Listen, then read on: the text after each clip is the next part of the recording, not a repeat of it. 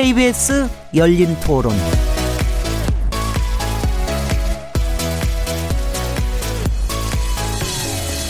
안녕하세요. 묻는다, 듣는다, 통한다. KBS 열린 토론 진행자 시민 김진혜입니다.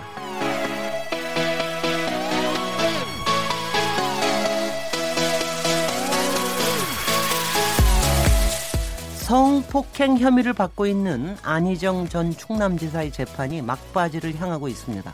이번 주 금요일 재판이 마무리되면 곧 1심 선고가 나올 텐데요. 아시다시피 공판 과정에서 자극적이고 선정적인 내용들이 쏟아졌고 연일 보도가 됐습니다. 이 때문에 정작 짚어야 할 본질은 놓치고 고소인에 대한 2차 가해가 반복되고 있다는 주장과 피고인의 정당한 방위권 행사로 봐야 한다는 입장 모두 첨예한 상황인데요. 여러분은 어떻게 생각하십니까? KBS 열린 토론 안희정 재판이 몰고 온 파장은 이라는 주제로 토론해 보도록 하겠습니다. 7월 25일 KBS 열린 토론 지금 시작합니다.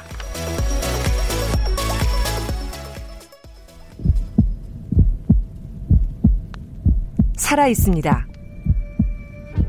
토론이 살아 있습니다. 살아있는 토론 KBS 열린 토론. 토론은 라디오가 진짜입니다. 진짜 토론. KBS 열린 토론. KBS 열린 토론. 어, 정치자 여러분께서 토론에 직접 참여하실 수 있는 방법 안내해 드리겠습니다. 국민적 관심이 워낙 큰 사안이라서 많은 분들이 지난 한 달여간 재판이 진행되는 것을 지켜보셨을 텐데요. 궁금한 점들이 있다면 보내주셔도 좋고요.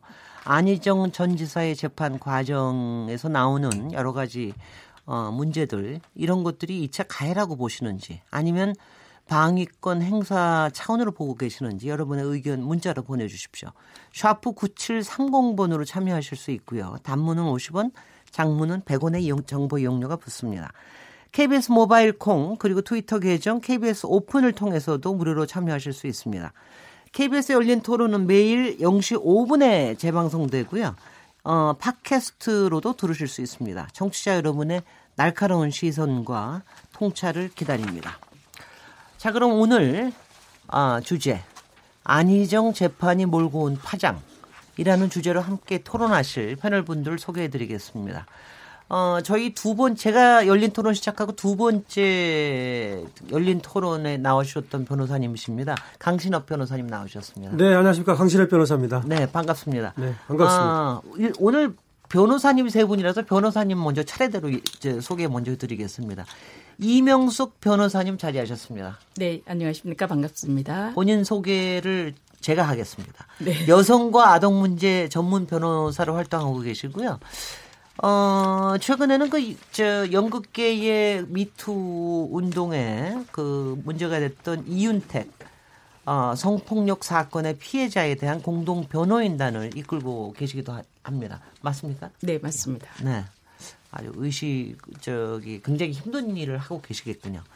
정태원 변호사님 모셨습니다. 네, 안녕하십니까. 정태원 변호사입니다. 정태원 변호사님은 검사 출신이시기도 하고 또 미국에서 또 활동하시기도 하고 그러셨다고 얘기 들었습니다. 네, 그렇습니다. 검사로 한 10년 근무를 했었고 네.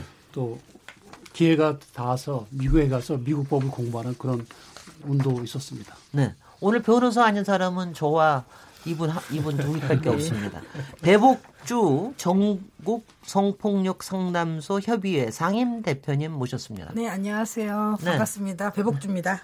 네, 혹시 뭐 인사하시고 싶은 다른 말씀이 있으신가요? 지금 오늘 이야기하는 안희정 성폭력 사건 공동대책위원회에서 활동하고 있습니다. 네. 네. 그러니까 현재 아, 고소인 김지은 네. 씨를 지원하고 계시단 말이죠. 맞습니다. 네, 네. 그거는 서로 알고서 어, 시작을 해야 될 것 같습니다. 아, 저희가 사실은 이 토론을 어, 그 공판이 좀 결심 공판까지 끝나고 난 다음에 이걸 하려고 그랬는데 결심 공판이 조금 늦어졌습니다. 아마 증거에 대한 확인이나 이런 과정 때문에 좀 늦어진 거 지고 있는 것 같은데요. 그래서 저희가 이번 금요일 날이 결심 공판이 있기 때문에 저희가 오늘 사실 얘기하는 게 여러 가지가 또 민감하게도 하고 그렇지만 어, 우리가 이런 사회적인 문제에서 어떤 좀 입장을 또 가져야 되고 어떤 시선을 가져야 될지 이런 부분에 대해서 그냥 허심탄회하게 얘기하는 그런 기회가 됐으면 좋겠습니다.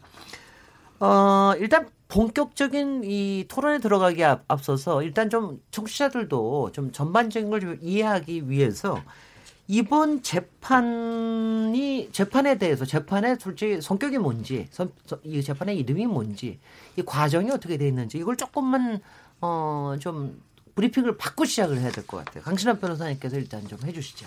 네. 예, 이거를 그 이해하기 쉽게 거꾸로 시간을 좀 이렇게 설명을 드리겠습니다.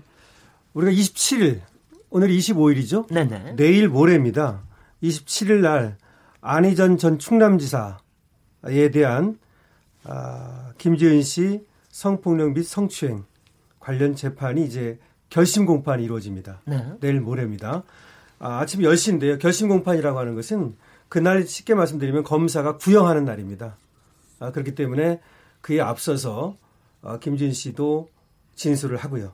그 다음에 이제 지금까지는 침묵을 지켜왔던 사실은 거의 얘기를 하지 않았거든요. 안혜전 전 충남지사가 아, 세호 변론이라고 하는 것을 하게 됩니다. 그래서 네. 그날 어떤 얘기를 할지가 상당히 주목되는 것인데요. 음흠. 그날 재판은 공개하게 돼 있습니다. 네. 공개 재판이고요. 자, 그러면 이렇게 이제 결심 공판이 이루어진 다음에는 아, 그 이후에 8월 중으로 선고 공판이라고 합니다, 이제. 네. 유죄인지 무죄인지. 유죄라면 어떤 양형, 형벌을 받는지 또 뭐 무죄가 되는지 이런 것들이 결정납니다. 그럼 이제 1심이 끝나는 겁니다. 그럼 이 재판이 왜 시작됐는가? 이것은 올해 3월 5일로 거슬러 올라갑니다. 당시에 모 TV에 나와서 당시 안희정 충남지사의 수행비서였던 김지은 씨가 8개월에 걸쳐서 지속적으로 성폭행 및 성추행을 당했다고 폭로합니다. 네. 이것은 엄청난 파장을 가져왔죠. 그렇죠. 우리 청취자들도 잘 알고 있을 것입니다. 그렇게 해서 몇 번에 걸쳐서 두 번에 걸쳐서 구속 영장이 첨부됐지만 이것들이 모두 기각됩니다. 네. 예. 그런 다음에 4월 11일 날 이제 불구속 기소가 됩니다. 네. 기소를 했다는 얘기는 재판이 시작되었다는 얘기입니다. 그래서 이 재판이 시작되고 나서 이제 뭐 증인들도 나오고 몇 번에 걸쳐서 재판이 열렸죠. 그러다가 5차 공판에서 안희정 전 충남지사의 부인이 직접 나와서 진술을 하기도 하고 네. 그 관련자들 그러니까 안희전 전 충남지사 쪽의 아, 증인들과 네. 김지은 씨 쪽의 증인들이 각각 나와서 진술을 했습니다. 네. 그래서 아까 말씀드린 대로 이제 아, 내일 모레 결심 공판을 앞두고 있고 그 이후에 선고 공판이 이루어지게 됩니다. 네.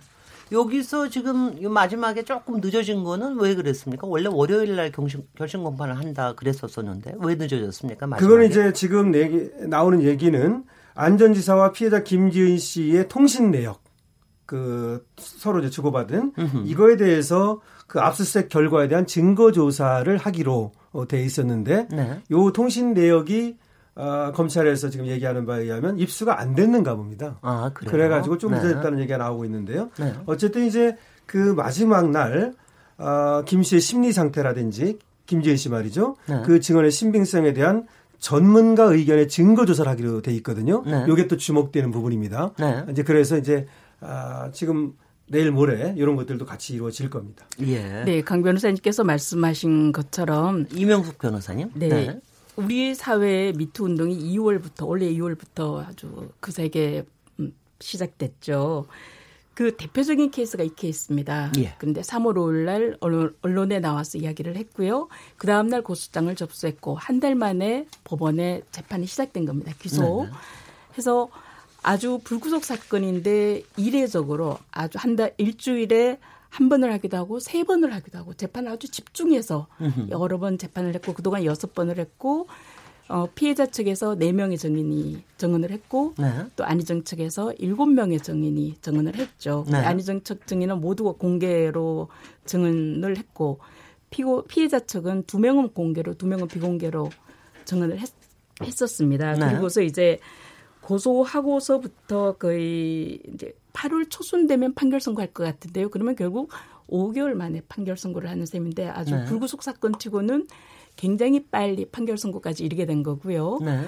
이 사건이 물론 안희정이라는 분이 우리 사회적으로 뭐 여러 가지 역할도 있고 비중도 있어서 관심을 많이 끌지만 미투 운동의 대표적인 사건이고 첫 판례가 될 수 있다는 점에서 정말 그 판결이 많이 주목되고 있는 그런 상황입니다. 네. 네, 정태현 변호사님도 예. 이제. 지금 사실 이 사건은 지금 이제 그 이명수 변호사님 말씀하신 대로 우리 사회에서 이제 미투 운동이 한참 일어나던 2월달 이후에 뭐 3월달에 이제 제기된 사건인데요.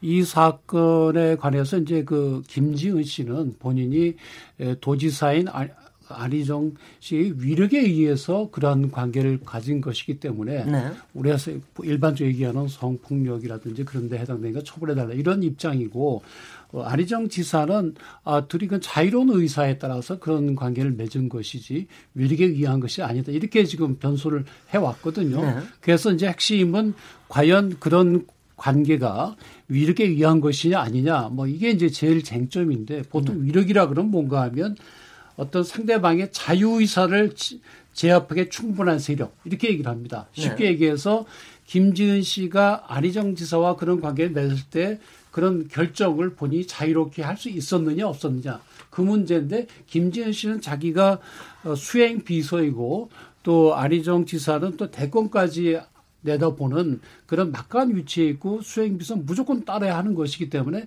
거기에 저항할 수가 없었다. 네. 그래서 그런 관계는 위력에 의한 것이다.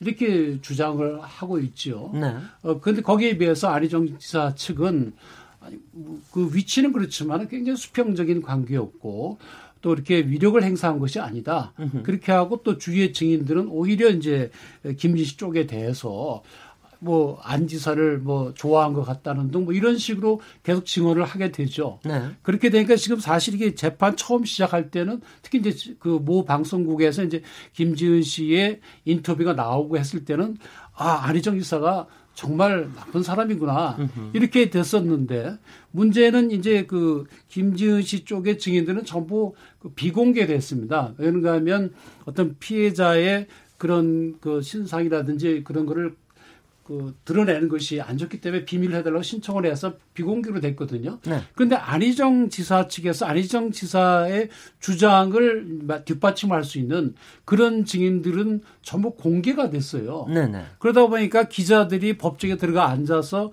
그 증인들의 증언을 전부 받아서 적어서 그 언론에 보도를 했죠. 네.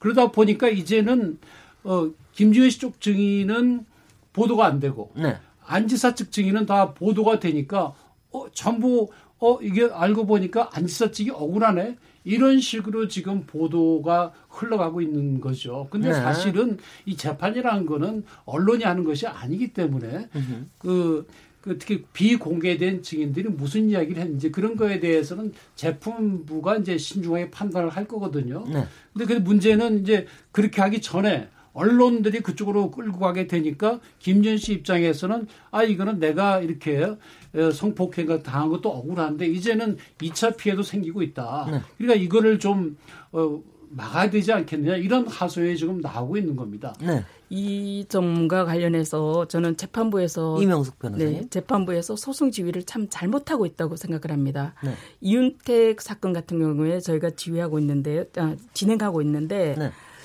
어, 어 떤 쪽 증인이건 간에 전부 다 비공개로 하고 있습니다. 네. 그래서 양쪽의 주장들이 언론에 의해서 공개되고 있지 않죠. 네. 그리고 또 제가 진행하는 뭐 다른 언론들이 정말 일면 톱으로 보도할 만한 사건들도 저희는 모두 비공개로 하고 아, 심지어 재판이 언제 진행되는지도 이 대법원 나의 사건 검색에 나타나지 않게끔 네. 법원과 그렇게 진행을 하고 있거든요. 네.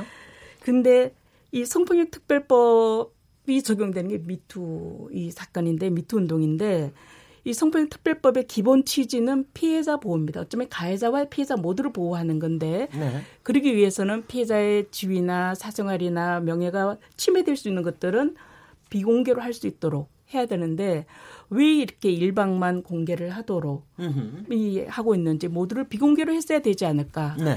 자칫 여론으로 그냥 판단되어 네, 네. 버리거든요. 그로 인한 피해자 피가 엄청 크고요. 네. 이명수 변호사님 잠깐 여기서 잠깐 우리 배복주 네. 대표님, 배복주 네. 대표님 지금 저기 사건의 네. 3월달 이후에 사건의 네. 전모에 대해서 쭉 여러 설명을 들었는데요. 네. 여기에다 혹시 덧붙이시거나 좀 명확하게 하실 일, 이 있으면은 음, 음, 아, 몇 가지 뭐 한 세 세네 가지 좀 말씀드리고 싶고 다 잘 말씀해 주셔가지고 네. 이제 뭐 청취자분들이 어느 정도 이해는 하셨을 것 같고 약간 이제 저희 같은 경우 이제 무, 아까 말씀하신 대로 미투 운동이 미투 운동의 가장 큰 특성 중에 하나가 어 조직 내에서 발생한 사건들이 되게 많습니다. 그리고 고소기관이나 이런 공소시효가 되게 도가된 사건들이 많고 네. 그러다 보니 피해자들이 예전에 이제 조직 안에서 힘의 그러니까 지, 권력 관계 안에서 발생한 사건들을 이제 미투를 통해서 얘기를 하다 보니 실제로 이제 안희정 전 지사 사건이 이제 위력이라는 키워드를 가지고 네. 현재 재판을 하고 있기 때문에 굉장히 이 재판에 주목하고 있는 유사한 피해자들이 상당할 거다. 네. 그래서 저희는 어 지금 아까 위력에 대해서 설명을 드렸지만 위력이 지금 대법원 한국의 대법원 판례에서 말씀 마, 어, 말하고 있는 것은 어쨌든 위력이 상대를 제압할 의사의 무, 유무형력이라고 얘기하는데 그것이 반드시 반드시 피해자의 자유 의사까지 제압할 필요는 없다라고 지금 대법원 판례에서 얘기하고 있기 때문에 저희는 안희정 전 지사가 일상에서 김지은 씨와의 업무적 관계에서 네. 굉장한 지배력을 갖고 있었다. 음흠. 그거 자체가 위력이고 네. 그 위력이 있는 상태에서 종속적 위치에 있는 피해자가 네. 어, 다른 일상에서 굉장히 종속화되어 있는데 갑자기 가늠 당시에 위력을 이용, 이용한 가늠 당시에 평등한 관계로 소통이 가능한가? 음흠. 그것이 바로 위력의 본질이다. 저희는 그것이 재판부에서 인정받아야 된다는 게 저희들의 입장이고요. 또 네. 하나는 그 저희가 이제 사실 2차 피해에 대한 얘기 되게 많이 하고 있는데 어, 이후에 또 얘기하겠지만 2차 피해는 사실 아니 어, 김지은 씨가 이제 고소한 3월 6일부터 한 3월 8일까지 상당히 많은 이제 이걸 찌라시라고 하나요? 이제 받은 걸 이런 식으로 허, 허, 이런 이런 정보들이 인터넷에 뜨면서부터 사실 2차 피해가 상당히 시작되었고 네. 그건 지금 재판에 나온 7명의 안희정 그러니까 아, 피고인 측 증인들이 또 그걸 고스란히 지금 얘기하는 방식으로 재현되고 있는 거는 상당한 문제라고 생각합니다. 네. 그 부분에 대해서는 조금 이따가 좀 구체적으로 말씀드리겠습니다. 제가요. 제가 사실은 뭐 제가 재판도 별로 받아본 적도 없고 어디 나가본 적도 없고 별로 그래서 제가 잘 모르는 입장에서 제가 좀 질문을 하더라고요. 물론 이제 사회적인 관심에 대해서 뭐 어, 당연히 평소에도 관심을 갖고 있지만 제가 일단 좀 이해가 좀 안 되는 부분 일단 좀 질문을 드리면 이게 이제 죄목이 제가 듣기에 업무의 그저 위력에 의한 간음이라고 제가 들었어요. 안희정 전도지사에 관련돼서는 그런데 이, 지금 얘기하신 대로 이, 그, 이윤택 경우에 죄목이 같은 건지 그런데 왜, 만약 그렇다면 왜 이윤택의 경우에는 다 비공개로 했고 이 경우에는 선택적으로, 선택적으로 공개, 비공개를 하게 됐는지 어떻게 된 건지 조금 설명을 저 강신환 변호사님께서 먼저 설명을 좀 해주시겠습니까? 이번 혹시... 재판부에서도 사실은 네. 모두 비공개로 해달라고 요청을 했었습니다. 예, 예. 재판부에. 네. 그런데 재판부에서 아, 전부 비공개는 받아들이질 않은 것이죠. 근데 왜 그런 겁니까? 왜 이윤택의 경우에는 받아들이고 이윤택 건에 대해서는 받아들이고 이 건에 대해서는 저 받아들이지 않은 겁니까? 이유를 아시, 아십니까? 이명숙 변호사님? 어, 재판부 성폭력 특별법에 의하면 네. 재판부에서 피해자 보호를 위해서 비공개를 할 수도 있고 안 할 수도 있습니다. 네. 피해자나 그 가족이 나올 경우에 증언하러 나올 경우에는 신청하면 하는데 네. 대개 어, 피고인이라 그러죠. 가해자 측에서 증인을 신청하거나 하면 재판부 재량이에요. 네. 근데 얼마든지 이런 사건이면 언론에 관심도 많고요. 네. 이게 공개됨으로써 결국 가해자인 피고인의 주장만 고스란히 나가기 때문에 네. 피해자에게는 엄청난 2차 피해가 생길 수밖에 없거든요. 아니, 아니 저는 혹시 그 이유가 그래서 이, 이거를 비공개로 해야 되는데 네. 재판부에서 그냥 재량껏 판단한 것이고요. 아니 근데 지금 이게 재량껏이라고 하면은 재판부가 또 이상한 거 한 것 같으니까 아니면 혹시 저는 저기 그 저 안희정 건에 대해서는 이미 실명이 다 드러나 있지 않았습니까? 적어도. 그런 점도. 아, 그뭐 그 점이고 그 다음에 이훈택 경우에는 이훈택 건은 확실하게 이름이 드러났지만 그때 고소인들에 대해서는 다 이름이 드러나지 않았기 때문에 오히려 피해를 방지하기 위해서 어, 모든 걸 비공개로 한 게 아닌가 뭐 이런 뭐 의문을 좀 일반적으로 그렇습니다. 우리 네네. 우리 헌법은 예, 우리 헌법은 원칙적으로 네. 재판의 심리와 판결은 공개한다. 네. 그것이 이제 헌법의 원칙입니다. 다만 그 심리가 선량한 풍속을 해야 할 염려가 있을 때는 법원의 결정으로 공개하지 아니할 수 있다. 그게 헌법 제 109조거든요. 네. 이에 따라서 성폭력 범죄 처벌 대응하는 특례법 제 31조에 보면 제1항에 성폭력 범죄에 대한 심리는 그 피해자의 사생활을 보호하기 위하여 결정으로서 공개하지 아니할 수 있다. 네네. 이렇게 되어 있습니다. 네네. 따라서 어, 이 사건의 경우에도 그 김지현 씨 측에서 비공개 요청한 거에 대해서는 법원이 비공개를 받아들였습니다. 그렇, 그렇군요. 그러니까 어떻게 보면 들으면 이런 것 같아요. 김지훈 씨에 대해서는 사생활을 보호해 주겠다. 그런데 오히려 피고 소인에 대해서는 사생활을 꼭 보호할 이유가 없다 이렇게 판단을 한 것 같이 좀 아니 아닙니다. 그렇지 않, 않습니까? 네네. 이명숙 변호사님. 네. 네네. 피해자 측 증인이나 피고인 측 증인이나 양쪽 어느 증인 이건 간에 두 사람의 관계에 대해서 증언을 할 수밖에 없고 네. 그러면 피해자의 사생활이나 프라이버시가 고스란히 노출될 수밖에 없거든요. 네. 그렇기 때문에 이거는 피해자의 사생활이 얼마든지 공개될 수 있는 것이니까 재판부에서는 그렇죠. 그렇죠. 비공개로 했었어야 된다고 생각합니다. 어떻게 생각하세요? 네, 저도 이명숙 변호사님 네. 의견에 동의를 합니다. 지금 네. 이게 자꾸 이게 2차 피해가 생기고 하는 문제가 뭔가 하면 피해자 측에 그러니까 김지현 씨 쪽의 증, 증언 본인의 증언이나 네. 그 그쪽에 유리한 어, 증인들의 증언은 지금 비공개로 되어 있거든요. 네, 네. 그러니까 언론에 보도도 되지 않고 있습니다. 네. 근데 거기에 비해서 어, 안 지사가 아무런 잘못이 없다는 그런 주장을 그 지지해 주는 그런 증인들은 그 증언이 고스란히 보도가 되고 있거든요. 네네. 그것도 이제 언론의 보도 어, 경향을 보면 그걸 분석해서 과연 이 말이 맞을까 틀릴까 거기에 대한 분석 없이 그대로 중계 방송 하듯이 하고 있거든요. 무슨 시나리오 드라마 시나리오 쓰고 예, 있는 그대로 그냥 중계 방송하고 네. 있거든요. 그러면 일반 그, 시, 그 시청자들이나 이런 독자들 입장에서는 계속 안지사 측에 유리한 증인만 증언만 나오니까 네. 어 처음에는 안 지사가 성폭력범인 줄 알았는데 알고 보니까 아니네 이런 편견이 생길 수밖에 없는 거죠. 그러니까 네. 사실은 그 아까 이 변호사님 말씀하신 것처럼 양쪽을 다 비공개로 하는 게 맞죠. 왜. 그런가 하면 재판은 여론이나 언론이 하는 것이 아니고 어, 법원이 하는 거거든요. 으흠. 법원은 양쪽을 다 어, 보지 않습니까? 네. 듣고 그리고 어떤 증인이 무슨 증언을 한다 하더라도 그것을 어느 정도 믿어줄 건지에 관해서는 재판부가 신중하게 검토를 하거든요. 네. 그래서 그거 뭐 아무리 뭐 유리한 그, 주, 그 증언이라 하더라도 그것을 믿을 수 없으면 그건 이제 배척하거든요. 네. 법원이. 네. 그런데 지금 나온 문제들은 뭔가 하면 거기에 대한 분석이나 믿을 수 있는지 에 대한 분석을 언론이 하지도 않고 또 어떻게 보면 할 능력도 없고 그대로 전달만 되다 보니까 일반 국민들 입장에선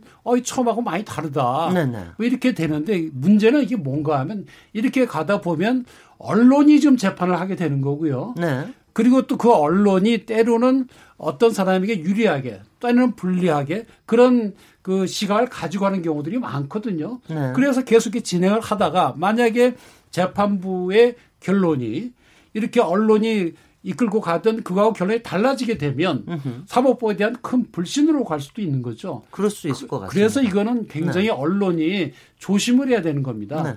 근데 언론이 조심하라 그런다고 언론이 조심할 언론은 제가 보기엔 없는 것 같고요. 제가 지금 재판부에서도 사실 이, 이 부분에 대해서 언론이 좀 지나치다라는 그런 우려도 하고 있던데 네. 이 부분은 아니 그러니까 이 부분 자체가 저는 처음부터 굉장히 네. 뭐라 그럴까 룰이 잘못 짜인 것 같, 같다는 그러니까 재판부에서 좀 예, 재판부에서 좀 더 조심했었으면 비공개를 네. 아예 처음부터 전부 비공개를 했었으면 이런 일이 없습니다. 네. 뒤늦게서 언론이 안희정 전 지사의 부인이 나와서 정언한 이후에 정말 너무나 자극적이고 선정적인 일방적인 이야기를 쏟아내니까 언론에 대해서 양 당 당사자 변호인에 대해서 네. 이 주의를 요하는 의견서를 보내왔거든요. 예, 예. 특히 언론에 대해서 말 한마디 등에 실린 텍스트 의미보다 전체적인 맥락인 콘텍스트가 중요하다. 으흠. 이 사안과 관련된 쟁점과 어긋난 자극적인 이야기가 나가면서 위력이나 법리적인 판단과는 다른 쪽으로 관심이 집중되는 것이 우려스럽다라고 네. 이야기를 했는데요. 아니 왜 그, 그 예측을 못 하십니까? 음, 그렇게 하면 기사들이 네. 나오면 당연히 그냥 마구 네. 기사가 쏟아질 텐데. 이게 지금 이게 네. 지금 말씀하신 요 지금 법원의 보도 자료는 7월 13일 피고인 증인 신문 7명을 다 마치고 난 밤에 보도 자료 법원에서 나온 거기 때문에 저희도 매우 아쉬운 부분인데 어 일단 좀 가정을 설명을 드리면 6월 15일 준비 기일 할 때 재판 진행 관련해서 양측의 의견을 들었고 이제 검찰 측에서는 비공개 전부 비공개를 요청했고 재판부 그러니까 피고인 측은 재판부의 판단에 따르겠다. 이런 취지의 말씀을 하셨고 재판부는 이제 사회적인 관심 그리고 이제 이 사건에 대한 집중도 그리고 어 이런 부분들을 좀 고려하여 판단하겠다고 해서 이제 그 피해자 측의 요구에서 비공개는 수용이 되고 근데 이제 가해자 측에 그러니까 아, 피고인 측에서도 비공개 요청하면 수용하겠다고 했는데 피고인 측에서는 전부 공개를 뭐 그대로 하겠다라고 해서 진행이 된 바가 있어서 아마 사회적인 관심 사안이라서 재판부가 공개 결정을 했다라고 생각을 하고 다만 제가 이제 아쉬운 거는 네. 재판부에 네. 제가 아쉬운 거는 어 공개 결정을 했다 하더라도 이 피고인 측 증인의 어떤 면면을 잘 알고 보면 이 사람들이 어떤 이야기를 할지가 되게 예측이 가능하거든요. 왜냐하면 피고인 측 증인의 대다수는 검찰 조사의 참고인으로 다 나와서 진술을 한 바가 있어요. 네. 그래서 어떤 이야기가 나올지 예측이 가능한데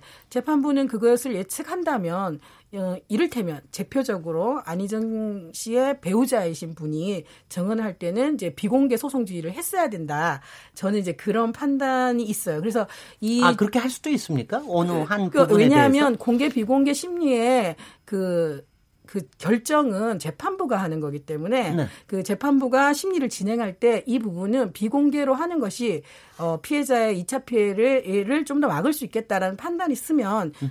당연히 할 수 있다고 저는 생각하고 예. 법적으로 그, 네, 네, 예, 예, 그리고 네, 성폭력 특별법 31조 1항에 따르면은 네. 성폭력 범죄에 대한 심리는 그 피해자의 사생활을 보호하기 위하여 결정으로서 재판부 결정으로서 음흠. 공개하지 아니할 수 있다라고 되어 있습니다. 네네. 네. 물론 공개 재판이 일반적인 형사법의 기본 대기본 전제이긴 하지만 성폭력 특별법은 성폭력이란 특수한 상황을 보고 이 법 조문 여기저기에 피해자 보호를 위해서 비공개라든가 전담 재판부 마련이라든가 뭐 사생활 침해되지 않게 주의하라는 여러 가지 규정들이 산재해 있습니다. 네네. 그렇다면 당연히 비공개를 했어야 되는 거죠. 그 파장이 어떠할지 너무나 잘 익히 예견되는데. 네, 아마 재판부는 이것이 이제 국민의 이제 관심이 많은 사건이고 특히 네. 이제 안희정 지사 같은 경우는 이제 대권 주자로까지 거론되던 사람 아닙니까? 네. 그러니까 이제 투명하게 하겠다는 취지로 그렇게 한 것인지는 모르겠지만 공개를 한 것인지 모르겠지만 기본적으로 언론 기관이 법원의 어떤 그 요청이나 명령을 따를 의무가 없습니다. 우리 현행 법상. 그래서 음흠. 법원이 아까 이, 이 변호사님 그 말씀하신 것처럼 그렇게 뭐 보도자료를 내고 언론들은 뭐 그렇게 보도를 자제해달라 얘기해도 안 들으면 그만이에요. 그럼요. 그거 그, 못 막습니다. 이제, 이제 외국의 경우에 보면 영국 같은 데는 네. 그 어, reporting restriction이라고 그래가지고 보도 제한에 관한 법이 있습니다. 네. 그래서 재판부가 이러이러한 보도하지 마라. 으흠. 이렇게 지시를 했음에도 불구하고 보도가 되면 그 변호사나 검사 또는 심지어 보도 기관에 대해서도 으흠. 그 법정 모욕죄로 처벌할 수 있는 그런 규정이 있습니다. 아, 그래요? 영국의 네네. 경우에요. 네네. 그런데 오늘날 이제 언론의 자유가 확대되고 있기 때문에 영국 외에는 다른 나라에서는 그런 경우가 참 찾기 어렵거든요. 네. 미국도 마찬가지, 독일도 마찬가지, 우리도 마찬가지입니다. 그래서 사실상 그 이런 그 2차 피해가 생기거나 언론이 재판을 해 나가는 이거를 막기 위한 법적 시스템은 아직 안 돼 있는 게 현실이고요. 그렇구나. 결국 네. 이제 그 우리 같은 경우 보면 기자협회나 뭐 여성가족부, 뭐 국가인권회 이런 데서 이제 성폭력, 성희롱 사건에 관한 이제 보도 에 대해서 참고할 만한 사 그런 걸 조그마한 책자로 만들어 내기도 하고 그러거든요. 네네. 네. 그런 책자에 보면 이 재판의 중립성이라든지 재판에 영향을 미치는 걸 하지 마라. 또 피해자에게 2차 피해가 가는 거는 절대로 삼가라. 네. 특히 이제 재판과 직접 관계에 있는 없는 사생활이라든지 그런 건 절대 보도하지 말라. 그런 게 되어 있는데 네. 문제는 이 사건처럼 국민들의 관심이 많은 사건에 있어서는 보도 경쟁이 치열하고 그러다 보면 선정적인 것만 뽑아가지고 그대로 이제 아무런 여과도 없이 그대로 보도가 돼버리는 거죠. 글쎄 말이죠. 아니, 언론의 네. 예, 네. 언론의 보도 지침이나 윤리나 이런 것들이 아직 우리나라는 참 멀었다는 생각이 들고요. 네. 기준을 마련하는 게 필요해 보입니다. 법원이 사후에 정은 다 한 다음에 공개 정은 다 한 다음에 언론에게 유감을 표할 게 아니라 으흠. 공개 결정을 하고 난 직후에 언론 법원 기자실에 이야기를 해도 되는 거고요. 네. 언론들에게 자제해 달라, 네. 조심해 달라 사전에 부탁을 했었어야죠. 네. 그리고 이 후쿠시마 원자력 사건 때 일본 으흠. 그 가족들 오열하거나 뭐 여러, 여러 가지 막 굉장히 혼동스러운 상황들을 언론 보도 굉장히 자제했습니다. 네, 제가 태국, 질문 제가 태국 동굴 쏘는 때도 마찬가지고요. 넓히시 네. 말고요. 네. 근데 우리는 너무 감이 없는 거죠. 넓히시면 네. 뭐 피해자에 대한 이, 저 예민함이 우리가 많이 또 감수성이 많이 떨어지는 건 사실입니다. 근데 혹시요. 바로 이런 것 때문에 그러니까 고소인이 이것 때문에 2차 피해를 당했다. 그러니까 이거에 대해서 다른 피해, 이 2차 피해에 대한 걸 뭘 주장을 할 수 있는 그런 가능성도 있습니까? 저는 국가를 상대로 손해배상할 수 있다고 생각합니다. 아, 그럴 수가 있군요. 네, 재판부에서 그거는 여기 여기까지 끝나겠어. 네. 근데 이제 제가 이걸 논의를 하기가 조금 지금 망설여지는 것이 저희도 이 논의를 하는 게 언론 보도가 많았기 때문에 그거에 대해서 좀 얘기를 하고 그러려고 그러는데 지금 뭐 그런 게 공개됐어 되지 않았었어야 됐다라고 얘기를 하시니까 갑자기 얘기를 이거 얘기를 안 해야 되나 어떻게 해야 되나 조금 그런데요. 다만 제가 그 뭐 그렇게 말씀하시기 때문에 강신환 변호사님 예, 네. 세 분이 같은 의견을 갖고 있으니까 거기에 대해서 잠깐만 뭐 말씀을 드리면 네. 기본적으로는 공개하는 것이 원칙입니다. 이것이 중요한 겁니다. 네.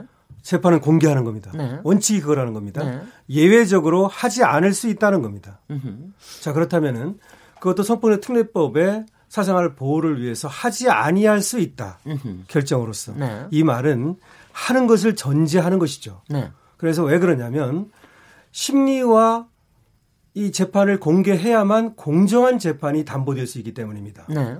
그리고 음, 또 국민의 알 권리라든지 언론은 아까도 얘기했지만 통제 불가능합니다. 통제해서도 안 됩니다. 으흠. 부탁은 할 수 있을지 모르나 안 하면 그만인 겁니다. 네. 예. 그래서 거기까지 우리가 얘기할 수는 없는 것이고요. 네. 다만 지금 아까 말씀하셨듯이 그런 예민한 것이 있으니까 어, 부인이 나왔을 때 그런 때는 결정으로서 예를 들어서 또 어, case by case로 네. 뭐 그렇다면 뭐 더 좋았을 것 같긴 하지만 네. 어쨌든 이렇게 일부 공개하고 일부 안 한 것도 법원의 결정이기 때문에 네. 이거를 사실 문제 삼기는 그렇게 쉽지는 않을 것으로 알겠습니다. 보이고요. 그다음 또 하나만 말씀드리면 네네. 지금 이제 안희정 전 충남지사와 김재인 씨 사건은 아까 이윤택 씨 사건에 비해서도 굉장히 공론화돼 있던 사건이고요. 네. 그리고 아, 우리 사회에서 굉장히 의미를 가지고 국민이 알고 싶어하는 그런 사건이라는 것도 영향을 미쳤을 겁니다. 그럴 것 같습니다. 그게 바로 이제 그게 위력의 정의를 어떻게 하느냐. 네, 그러니까 그리고 실제로 위력이 있었느냐, 그리고 위력이라고 하면 어떤 종류의 위력이었느냐, 이 부분이 이제 관건이 되는 것 같은데요. 그거 얘기하기 전에 제가 앞에 질문에서 한 가지만 더 얘기하겠습니다. 그러니까 혹시 그러니까 이게 이제 지금의 변호 과정, 재판 과정으로 보면 그렇 지금으로 봐서는 오히려 어 피고인이 공개를 함으로써 본인한테 상당히 유리한 여론 조성을 하고 있고 또 고소인이 오히려 지금 조금 피해를 보고 있다 그러면은 그 솔직히는 이 변호 전략이 좀 잘못됐다고 볼 수도 있는 거 아닌가요? 혹시 피고 저 보소인의 아, 그건 검찰 봅니까? 검찰의 전략이라고 할수 있는 아, 그 검찰의 네, 검찰의 그래서 검찰, 검찰 은 네. 비공개를 요청을 배복주 대표님. 네. 네. 검찰에서는 이제 비공개 요청을 했지만 아까 말씀하신 대로 공개 재판이 원칙이고 사회적 관심이 높다는 이유로 네. 재판부가 공개 일부 공개하는 거에 대해서 그거에 대해서 검찰이 이제 제어하거나 문제 제기하기에는 조금 한계가 있는 부분이 있었습니다. 네, 네. 이명숙 변호사님 예, 공개 재판이 원칙이기는 하지만 그도 음. 말씀드리지만 성폭력 특별법은 그야말로 특별법입니다. 그리고 피해자 보호가 가장 우선이고요. 그렇다면 재판부에서 보다 신중하게 공개 비공개를 결정해야 되고 아니 공개할 거면 피해자 증인이건 피고인 증인이건 다 공개하든가 아니면 다 공개하지 말든가 했었어야 되는 거죠. 어느 일방의 주장만 여과 없이 전달되게 하는 것은 잘못한 거죠. 사실은 이제 이거 관련해 가지고 우리가 이제 추구할 이념 내지 목표는 두 가지입니다. 네. 하나는 지금 말씀하신 것처럼 피해자 내지는 피해자라고 주장하는 아직 확정 판결이 안 됐으니까 네. 분의 2차 피해를 막는 것 그것이 하나 우리가 추구해야 될 목표고 또 한 가지는 무고한 사람이 처벌을 받지 않도록 해야 된다. 말하자면 네. 그 형사상 충분히 자기 방어를 할 수 있도록 해야 된다. 그 두 가지 이념을 같이 끌고 나가야 되거든요. 그렇죠. 그래서 예를 들어서 이 경우에도 뭐 아니 안지사 측은 자기들이 이제 죄가 없다고 주장을 하니까 거기에 대해서 여러 가지 주장을 하고 증거를 내고 뭐 증인을 그 법정에 세우고 하는 거 그거는 뭐 본인들의 자유고 판사가 보기에 전혀 관계가 없다거나 아니면 부당하거나 그렇지 않으면 받아주죠. 네네. 그러나 그것이 이제 외부에 또 나가서 공개되는 건 전혀 다른 얘기거든요. 그렇습니다. 그래서 제 개인적인 생각은 그런 자기 방어에게는 충분히 주되 그건 법정 내에서 이루어져야 될 일이고 예. 법정 외에까지 그것이 흘러나가서는 안 되거든요. 네. 그런 점에서 보면은 저는 그 양쪽 변호인들도 좀 자제를 해야 되지 않을까 그런 좀 생각이 좀 드는 것이 이게 뭐 여론전이 되다 보니까 김준 씨 쪽 그 변호인들 입장에서는 아, 이 사람이 이렇게 억울하다. 김준 씨가 억울하다. 근데 저 사람들은 저렇게 엉터리 같은 증언을 하고 있다고 기자들을 상대로 이렇게 발표를 하고 음. 또 안 지사 측도 변호인들은 또 사실은 자기들 말이 맞다고 하고 이렇게 되면 결국 법정 외에서의 공방이 일어나게 되거든요. 네네. 그래서 양쪽이 그렇게 나가는 거는 이게 만약 그렇게 나가게 되면 이게 잘못하면 재판부에도 영향을 주게 되거든요. 심리적인 압박을 주게 되고. 아니, 굉장히 압박 받고 있을 예, 예를 들어서 한쪽은 네. 막 흘러가서 100% 무죄다. 네. 뭐전 국민이 그렇게 생각하던 극단적으로 또는 100%가 유죄다. 이렇게 생각하는 게 명백해졌을 때 재판부가 볼 땐 내가 볼 때는 그가 온 반대다. 네. 이럴 때는 굉장히 부담을 느끼게 되고 또 판사는 진실을 찾아야 될 의무가 있거든요. 네. 근데 밖에서 보는 사람들은 그냥 전해 들은 얘기만 갖고 판단하는 게 정확하지가 않죠. 네, 네. 그런 점에서 우리 형사소송의 이념인 진실을 찾아내는 것. 실제적 진실을 찾아내서 억울한 사람은 처벌해서는 안 되고 네. 죄를 지은 사람에 대해서 엄벌해야 된다는 그 뿌리가 흔들릴 수가 있기 때문에 네. 두 가지를 우리가 같이 이제 추구해 나가야 되는 그런 어려운 점이 있는 겁니다. 글쎄요. 지금 그 바로 아주 너무 잘 표현을 해주신 것 같아요. 근데 저는 지금 이게 보니까는 그러니까 고소하는 사람 고, 이거만요. 저도 지금 사실은 이제 가능하면 피해자 가해자 표현을 안 쓰려고 지금 노력을 합니다. 그렇게 그렇게 하면 안 된대요. 지금은 고소인과 피고인 이렇게 표현을 하는 게 지금으로서는 맞아서 제가 그렇게 표현을 하고 있는데 지금 법원에서 재판하는 상 상태에서 네. 어 가해자 피, 피해자 표현을 가해자가 아니라 피고인 피해자가 정식 명칭입니다. 아, 그러니까 정식 얼, 언론이야 다시, 다시 언론이야 고소인 네. 피고소인 이야기 할 수 있지만 네. 법정에서는 네. 피해자로 그리고 피고인으로 명칭이 아 그렇군요. 네. 네. 그것도 지금 또 배웠습니다. 피해자 그러니까 김지은 씨 경우에는 피해자로 지칭이 네. 되고 저 안, 안희정 전 지사 같은 경우에는 피고인으로, 피고인으로. 재판을 받고 아, 있는 그렇게, 거죠. 그렇게 네. 되는군요. 고소인이라고 얘기를 그렇게 하지는 않는군요. 네, 그러니까 알겠습니다. 안 지사도 이제 가해자인지 아닌지는 아직은 모르겠지만 그렇죠. 그러니까 그 검사에 의해서 재판에 넘겨진 사람, 공소가 네. 제기된 사람, 그러니까 피고인, 피고인이라고 합니다. 피고인인 거죠. 자 여기까지 하니까는 조금은 저 이해가 됐고요. 인제야 겨우 바탕이 됐다고 생각을 합니다. 그래서 저희가 이제 입으로 넘어가면 그러면 그 이 위력에 의한 거라는 거라든지 재판 과정에서 합리적으로 그야말로 채택이 될 수 있는 증거라든가 어떤 근거가 있어야 되느냐 이런 부분에 대해서 좀 깊이 들어가도록 하지요. 지금 잠깐 쉬고 안희정 재판이 몰고 온 파장에 대한 토론 다시 어, 이어가도록 하겠습니다. 지금 여러분께서는 KBS 열린 토론 시민 김진애와 함께 하고 계십니다.